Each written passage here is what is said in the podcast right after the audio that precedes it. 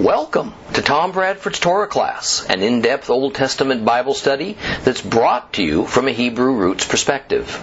This week's lesson is week number 18, Daniel chapter 7.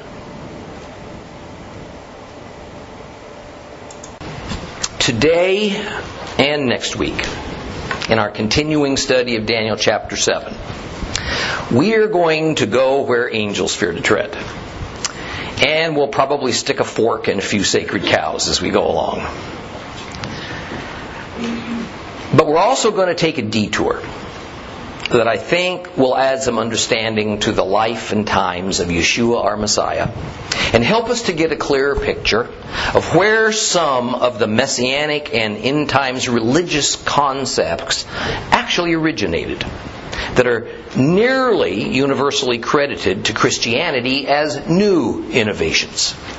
Now, in our last meeting, we examined Daniel's vision of the four beasts rising up out of the sea that parallels the dream that King Nebuchadnezzar, had of the statue made of the four metals back in Daniel chapter 2. And briefly, the first beast to rise up was said to be like a lion. The second beast to rise up was said to be like a bear. The third beast is described as being like a leopard or panther. And the fourth as being substantially different from the first three, and thus it was not compared to any known creature from the animal kingdom. And what made this beast so different was its destructive and violent nature, and that atop its head were ten horns. Now, a key word to pay attention to is like. That is, the first beast was like a lion in some ways, but not entirely a lion. The second beast had attributes of a bear, but wasn't exactly a bear. The third beast had similarities to a leopard, but wasn't quite a leopard. This like uh, terminology is going to become even more important in a few more verses. Now, the lion beast symbolizes the same thing as the golden head of the statue. The bear beast equates to the silver arms and chest of that statue.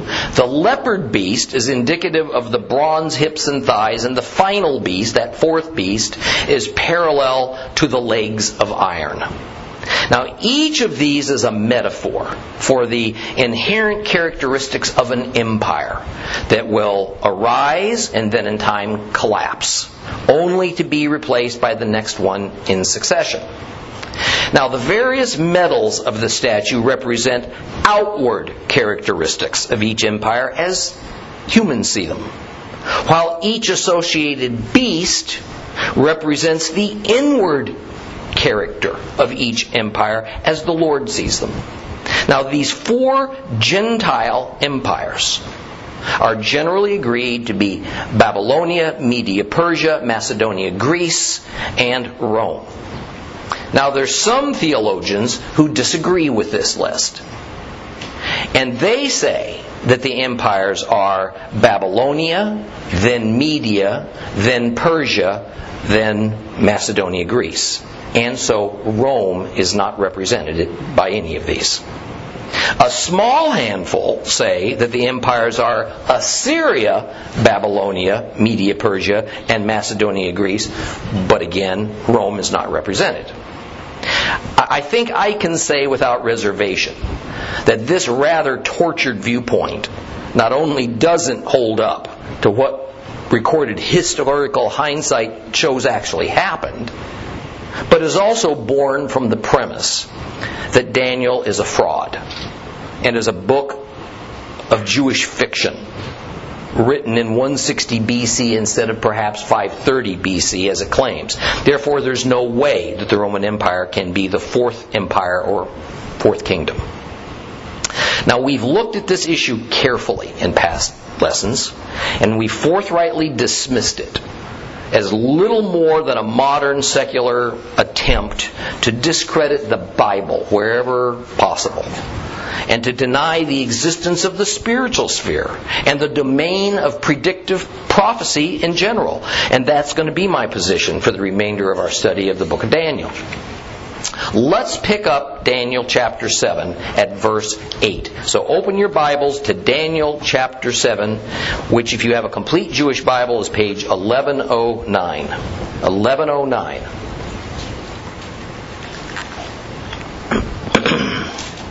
We're going to begin rereading this at verse 8. While I was considering the horns, another horn sprang up among them, a little one, before which three of the first horns were plucked up by the roots. In this horn were eyes like human eyes, a mouth speaking arrogantly. And as I watched, thrones were set in place, and the ancient one took his seat. His clothing was white as snow, the hair on his head was like pure wool, his throne was fiery flames with wheels of burning fire. A stream of fire flowed from his presence. Thousands, thousands ministered to him. Millions, millions stood before him. Then the court was convened and the books were opened. And I kept watching. And then, because of the arrogant words which the little horn was speaking, I watched as the animal was killed. Its body was destroyed. It was given over to be burned up completely. Now, as for the other animals, their rulership was taken away, but their lives were prolonged for a time and a season.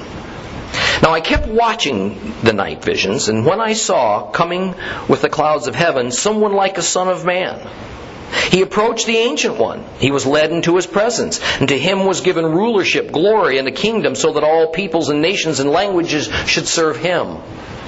His rulership is an eternal rulership that will not pass away. His kingdom is one that will never be destroyed. And as for me, Daniel, my spirit deep within me was troubled, and the visions in my head frightened me, and I approached one of those standing by and asked him what all this really meant. And he said that he would make me understand how to interpret these things. These four huge animals are four kingdoms that will arise on earth, but the holy ones of the Most High will receive the kingdom and possess the kingdom forever. Yes, forever and ever. Then I wanted to know what the fourth beast meant, the one that was different from all the others, so very terrifying with iron teeth, bronze nails which devoured and crushed and stamped its feet on what was left, and what the ten horns on its head meant, and what the other horn which sprang up before which three fell, the horn that had eyes and a mouth speaking arrogantly and seemed greater than the others. I watched. That horn made war with the holy ones and was winning until the Ancient One came. Judgment was given in favor of the holy ones of the Most High. And the time came for the holy ones to take over the kingdom. This is what he said. The fourth animal will be a fourth kingdom on earth. It will be different from all the other kingdoms. It will devour the whole earth, trample it down, crush it. And as for the ten horns out of this kingdom, ten kings will arise, and yet another will arise after them. Now he will speak, he will be different from the earlier ones, and he will put down three kings. He'll speak words against the Most High and try to exhaust the holy ones of the Most High. He will attempt to alter the seasons and the law, and the holy ones will be handed over to him for a time, times, and half a time. But when the court goes into session, he'll be stripped of his rulership, he will, which will be consumed and completely destroyed. Then the kingdom, the rulership, and the greatness of the kingdoms under the whole heaven will be given to the holy people of the Most High. Their kingdom is an everlasting kingdom, and all rulers will serve and obey them. This is the end of the account. As for me, Daniel, my thoughts frightened me so much that I turned pale, but I kept the matter to myself.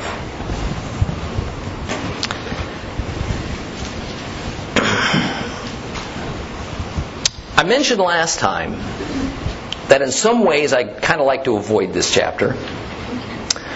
But on the other hand, my wife would tell you that I don't mind occasionally opening a can of worms just to see what crawls out. And that's what we're about to do. Now, verse 8 speaks of the little horn, an eleventh horn, that sprouts up among the ten horns that are on the head of the fourth beast. Now, remember, a horn represents a king. And the result of the little horn sprouting up is that it re- uproots and it removes three out of the ten original horns. The little horn had eyes and a mouth that spoke arrogantly. The eyes symbolize a person of great enlightenment who possesses wisdom and uncommon insight. The mouth is for self aggrandizement, and in this case, speaking falsely against the Lord. Now we're going to pause here for a few minutes as I want to explain to you the three primary theological doctrinal views based mostly on verses 1 through 8. Now the reason I want to do this is as a way to reinforce that intelligent and well studied people can disagree radically when it comes to examining unfulfilled prophecy. Since most Hebrew roots Christians and Messianics come from a conservative and often evangelical Christian worldview, most have been taught what is called the premillennial doctrine concerning this vision of Daniel, as well as other end times matters contained in the book of Revelation. And so many folks have not heard of the alternative viewpoints.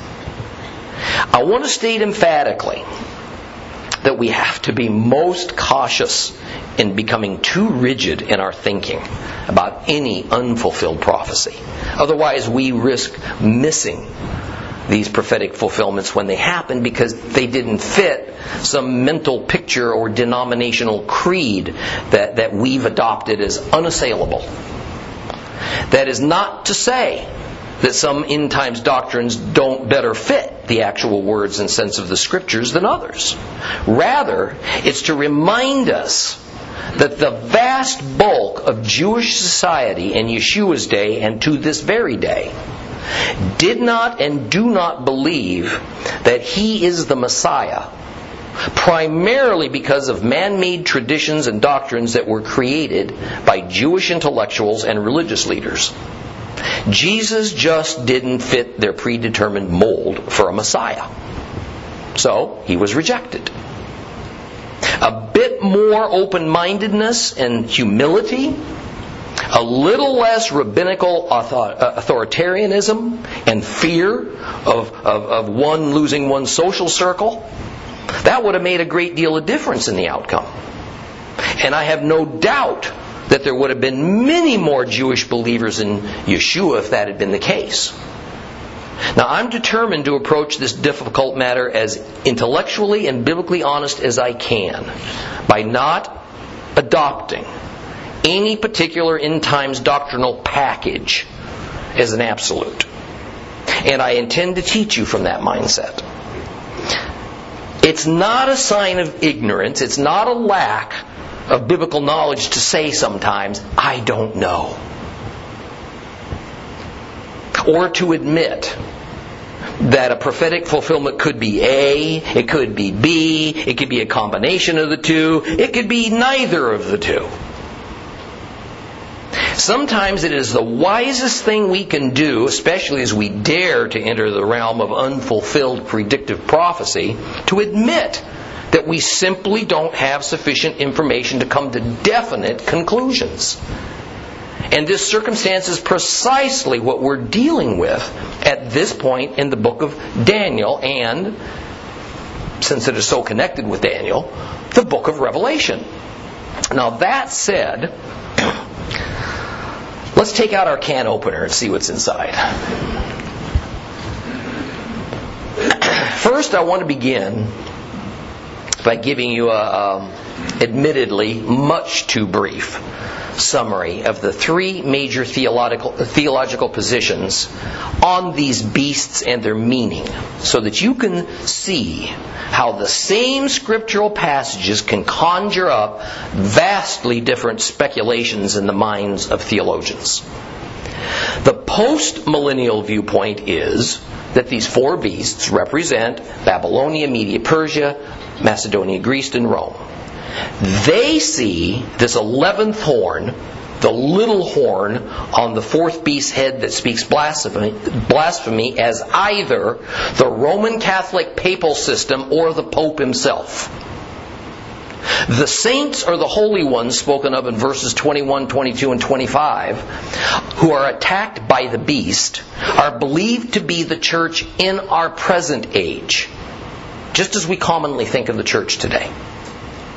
The ten horns represent ten kings or kingdoms who ruled more or less at the same time in the Roman Empire, and these ten kings have already come and gone.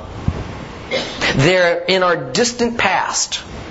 And further, the Messianic kingdom of glory is thought to be currently underway, existing right now in our present age, gradually achieving greater power, greater purity, and then it'll reach its peak when Christ returns. Amillennialists agree with the post-millennialists that the four kingdoms represented by the four beasts are Babylonia, Media, Persia, Greece, and Rome. But the beast that has the ten horns are said to symbolize essentially the ten horns are said to uh, symbolize essentially three distinct stages of the progression of the Roman Empire over time. They believe that the first stage from the Roman Empire's uh, lasted from the Roman Empire's birth around the first century BC until it collapsed sometime in the middle of the fifth century AD. Therefore, the ten horns on the head of the beast represent some number of kingdoms that survived the fall of the Roman Empire, and they will rule at some point in history. The little horn, to them, is therefore the final king, the final Gentile king, and it is his kingdom that shall be destroyed by the return of Messiah.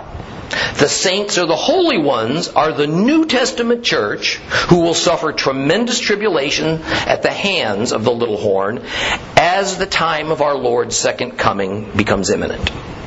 Now, the premillennial doctrine, the one most of you are familiar with, and by far the most popular one today, at least among Western Christians, agrees with the first two doctrines on their identities of the four empires that are represented by the four beasts. But that's about the only point of agreement. The premillennial belief is that the ten horns represent ten Roman kings who are yet to come.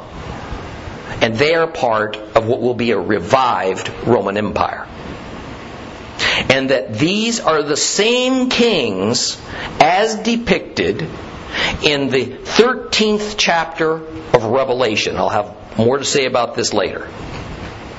Thus, the fourth beast of Daniel 7 is the same as that strange and dreadful beast of the Apostle John's vision as recorded in Revelation 13. Now, the little horn is typically held to be the Antichrist. A Gentile who will appear at the end of the so-called church age, become master of the world for a relatively short time before he's destroyed by Yeshua upon his return. Now, while this is not universal within premillennialism, one widely held view is that the saints or the holy ones who are persecuted and killed by this little horn are Israelites who will at the end of the church age, finally inherit that kingdom of God that was promised to them through Abraham, Moses, and David. And the Jewish Christ will, of course, be that Israelite king of this kingdom of Israelite believers.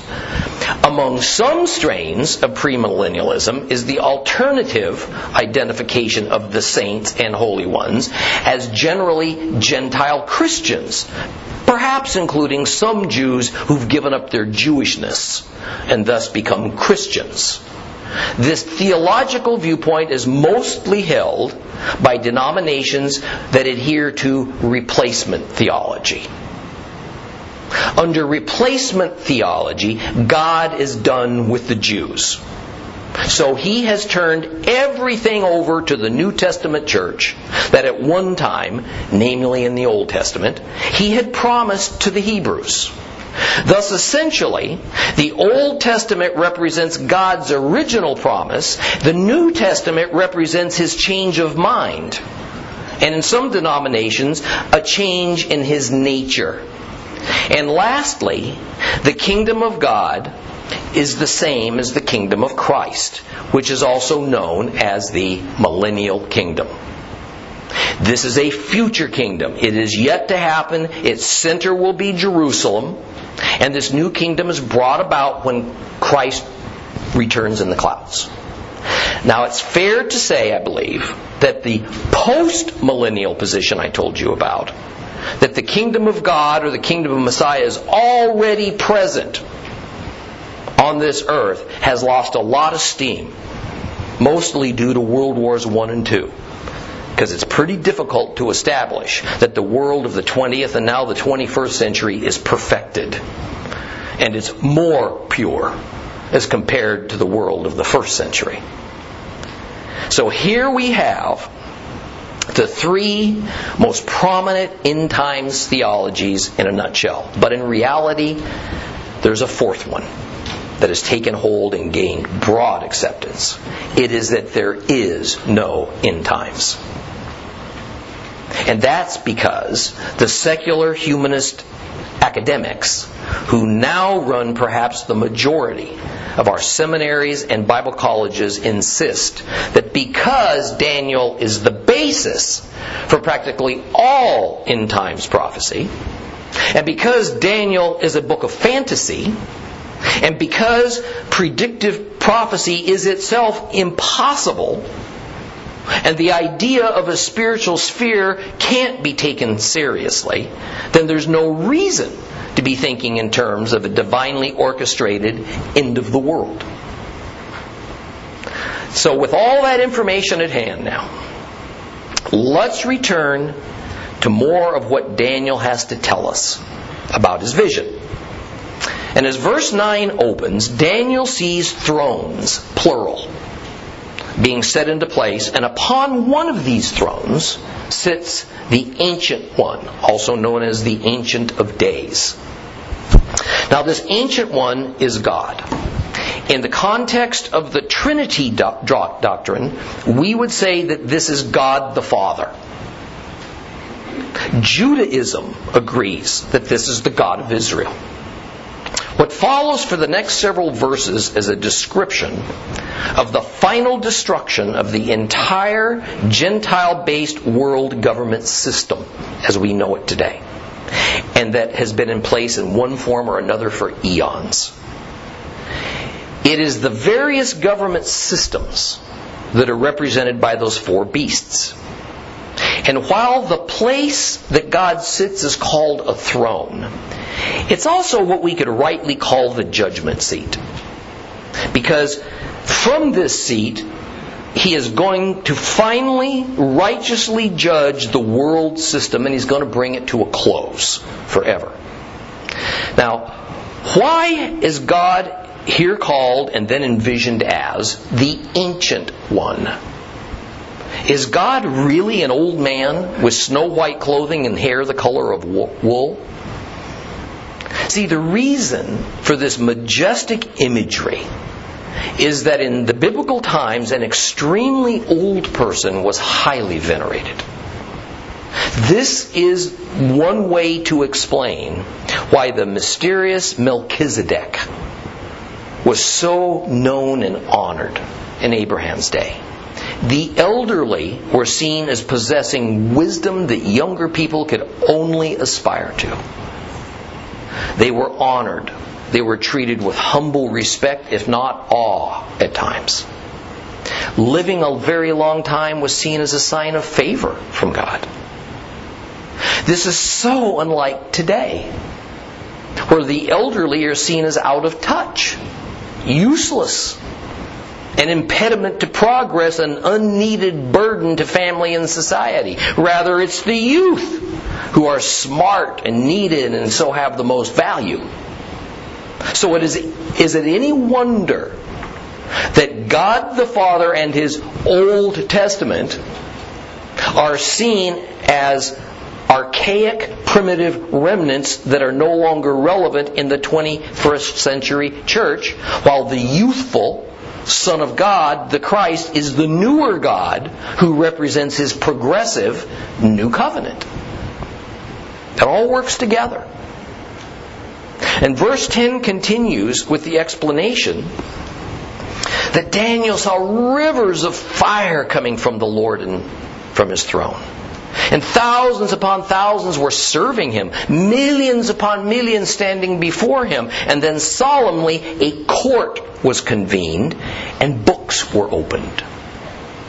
What better picture of the purpose of God's visit than this? He came to act as judge for all those who stood before him and then to destroy some with fire for the rebellion.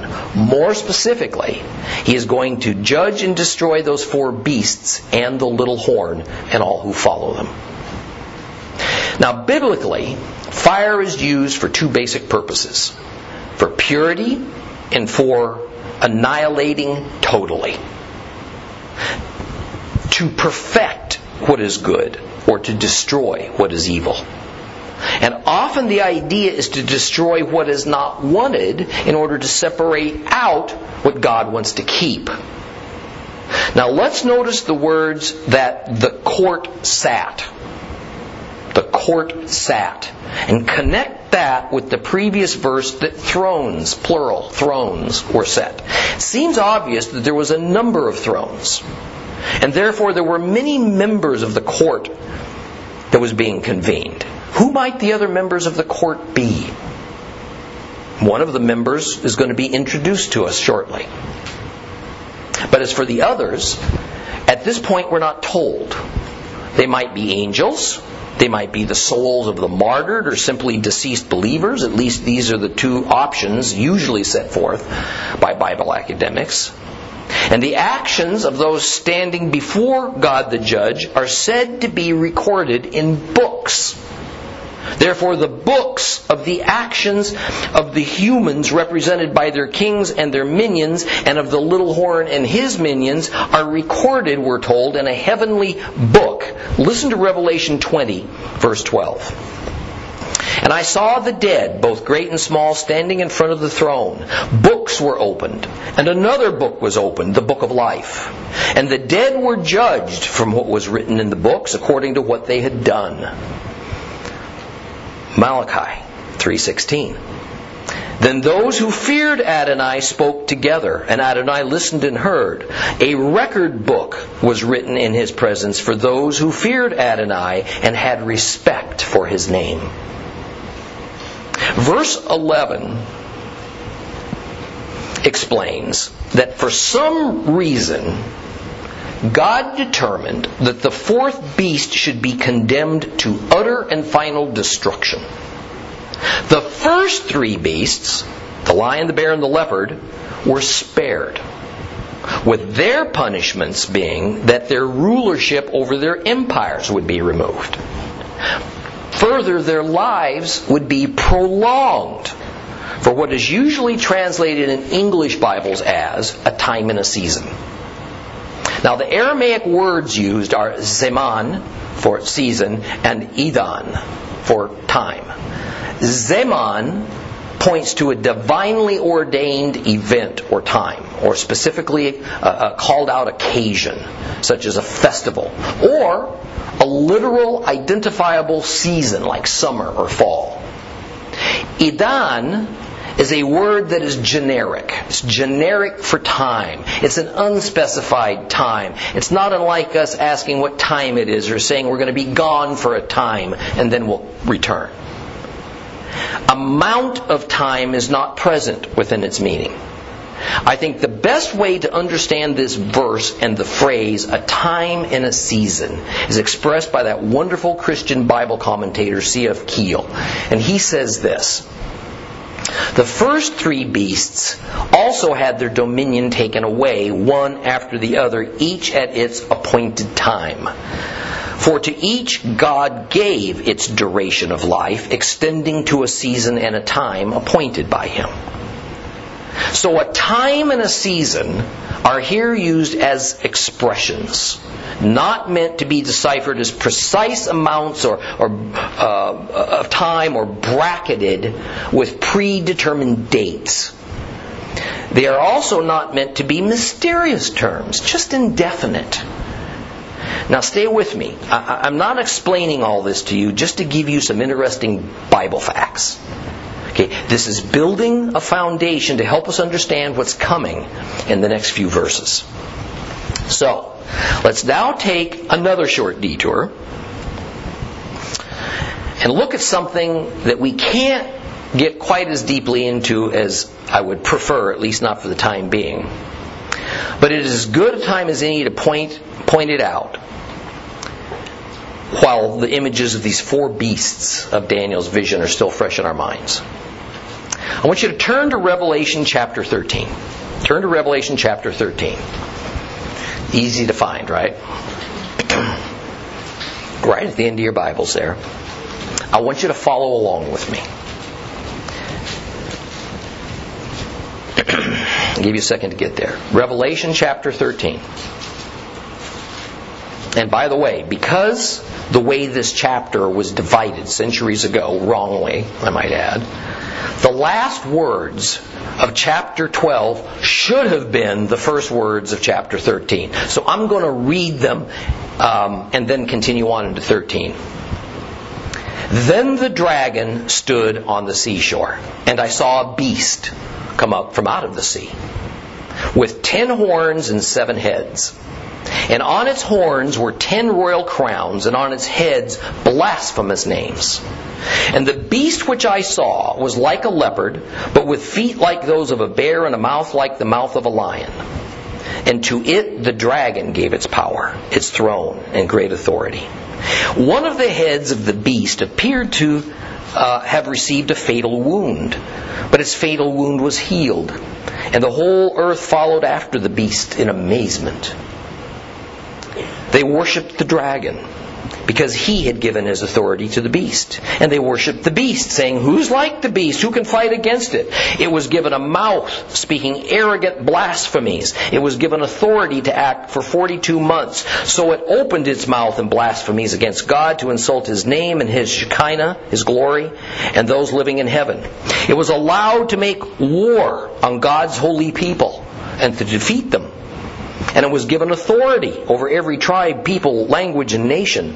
Everyone living on earth will worship it, except those whose names are written in the book of life, belonging to the Lamb slaughtered before the world was founded.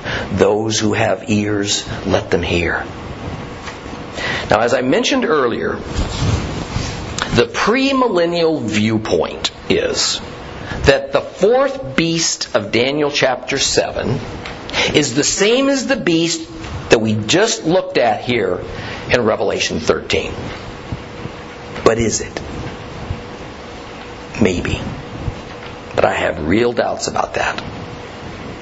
Listen again to the description of the fourth beast of Daniel chapter 7 which is contained in verse 7. After this, I looked into the night visions, and there before me was a fourth animal, dreadful, horrible, extremely strong, with great iron teeth. It devoured, crushed, and stamped its feet on what was left. It was different from all the animals that had gone before it, and it had ten horns. Notice now the beast description of Revelation 13. This beast has seven heads. Our beast of Daniel 7, chapter 7, is not said to have seven heads. The Revelation 13 beast is like a combination, we're told, of the leopard, the bear, and the lion. The fourth beast of Daniel chapter 7 is given no likeness to any animal at all, and in fact it is said to be entirely different from the first three, is it not? And further, while in Revelation 13 this single beast is specifically said to be a hybrid of the lion, bear, and leopard beast, in chapter Daniel 7, each of these animals, the lion, the bear, and the leopard, represents a separate and distinct beast and kingdom. Now, premillennialist scholars just wave their hand at this and say, no problem. This is just progressive revelation at work. So what if the fourth beast now has seven heads? But a major problem is that the first three beasts seem to have become combined into one particularly terrible one in Revelation 13. And there is no mention in Revelation 13, uh, in the Revelation 13 beast of the little horn that sprouts among the ten, as in Daniel 7. And while I can't definitely rule out anything, since this is seems to be at least unfulfilled prophecy, a plain and straightforward reading of Revelation of the Revelation 13 beast compared with the fourth beast of Daniel 7 sounds like entirely different beasts. Even if some of the things they do are quite similar. If these two are indeed the same beasts, then I see something that's a lot closer to Darwinian evolution than biblical progressive revelation. I told you we are going to stick a fork in some sacred cows today. So here's something to consider as an alternative to the prevailing and popular view among the modern evangelical church that the Revelation 13 beast comes from the revived Roman Empire. Notice, stay with me please. Notice that in the four beasts of Daniel's dream, the total number of heads from all the beasts combined is seven. The first beast has one head, the second beast has one head, the third beast has four heads, and the fourth beast has one head for a total of seven. Notice how the beast of Revelation 13 is said to be a combination of the lion, the bear, and the leopard, but it also has the ten horns of Daniel's fourth beast. And it has seven heads. So it seems to me that the Revelation 13 beast is not a souped up version of Daniel's fourth beast. Rather, it's a hybrid of all four of them. That's exactly what's described. So, whatever this revelation beast in the end times is, it's going to bear characteristics and attributes and probably have some kind of historic, if not also ethnic ties to all four of the Gentile kingdoms represented in Daniel's and Nebuchadnezzar's visions, as opposed to simply being only representative of that fourth beast and the legs of iron. Bottom line. Here I've presented to you a reasonable interpretation that says that the final revelation beast of the end times is not from a revived Roman Empire, but rather it contains elements from each of the Babylonian, Media Persian, Greek, and Roman empires. Now, am I correct? Only time will tell. But that's the nature of dealing with unfulfilled prophecy. Let's return to Daniel chapter 7. Verse 13 is not only pivotal in this chapter, it is pivotal in redemption history. This is a biggie. Daniel suddenly sees clouds coming from heaven and one like a son of man was coming upon those clouds. This unidentified being is then brought to the Ancient of Days. And then in verse 14, this one like the Son of Man is given by the Ancient of Days dominion and honor and sovereignty over all peoples, nations, and tongues, meaning languages. This dominion he receives is forever. It will never pass away, unlike what happened to the four Gentile empires. This is speaking of dominion over the entire earth, over the entire human population, Gentile and Hebrew. Now, it is close to universal in Christianity that this being who's coming on the clouds, this one like the Son of Man, is Jesus Christ. And thus, this is a messianic event of profound significance. However, Judaism doesn't see it that way. It might astound you to learn that the rabbis interpret the being who is the one like a son of man as national Israel. So for Judaism, it's Israel that's coming on the clouds. Israel being seated on the throne next to God, the Ancient of Days. It's Israel to whom the kingdom is being given over, Israel who will have dominion over the whole earth. Now I want to break here, take a pretty major detour to discuss the super critical term, one like the Son of Man. Because knowing who or what this being symbolizes is key to end times prophecies as well as to identifying the Messiah. And the first thing I want you to notice is the like a terminology is being applied to this mysterious Son of Man in the same way it was applied to the three beasts like a lion, like a bear, like a leopard. So we have the contextual idea established in Daniel 7 that just as the three beasts who are like a lion, bear, and leopard, but also aren't actually or fully a lion, bear, and leopard because they either don't exhibit all the characteristics of those animals, or perhaps they do exhibit all the characteristics, but to them are added additional unnatural characteristics for their species that now substantially changes their nature to the point that we can no longer reasonably think of them as typical lions, bears, and leopards. So this being coming on the clouds is said to be like a son of man, but is not fully a son of man, or perhaps is more than a son of man. This is meant to be mysterious to Daniel. Like all prophecy, we'll have to wait until it comes about, and then in hindsight, we'll understand it to its fullest. And yet, I think we can make a good case that we today have far more understanding about this Son of Man than Daniel did. The Son of Man is a concept that is developed throughout the Old Testament. But here in Daniel is the first place where the concept is given an official title the Son of Man. In Hebrew, Son of Man is Ben Adam. In Aramaic, it's Bar Enosh. And since Daniel, uh, since Daniel 7 is written in Aramaic, then we read Bar Enosh. And in the early part of the Old Testament, Son of Man is simply the equivalent of saying human being. But by the time we reach the era of the kings, the term seems to begin to blur to transform.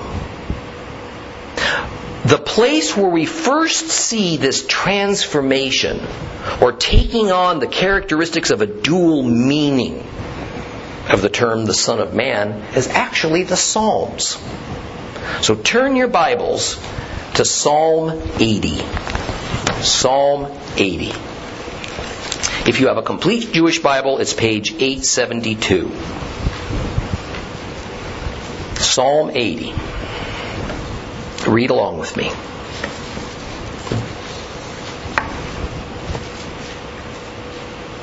For the leader set to lilies, a testimony, a psalm of Asaph. Shepherd of Israel, listen.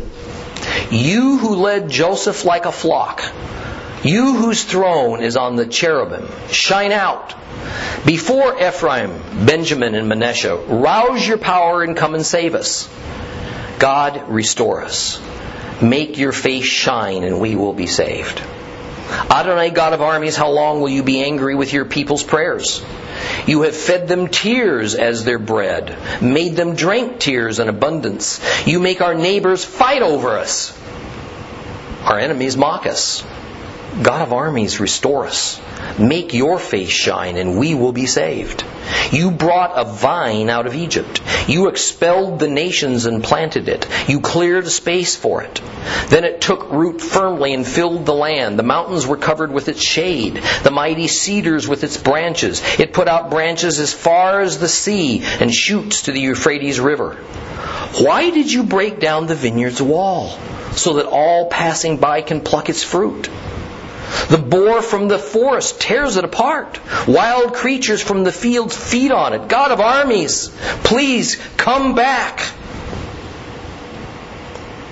Look from heaven and see, tend this vine. Protect what your right hand planted, the son you made strong for yourself. It is burned by fire. It is cut down. They perish at your frown of rebuke. Help the man that's at your right hand, the Son of Man, that you made strong for yourself. Then we won't turn away from you. If you revive us, we'll call on your name. Adonai, God of armies, restore us. Make your face, make your face shine, and we will be saved.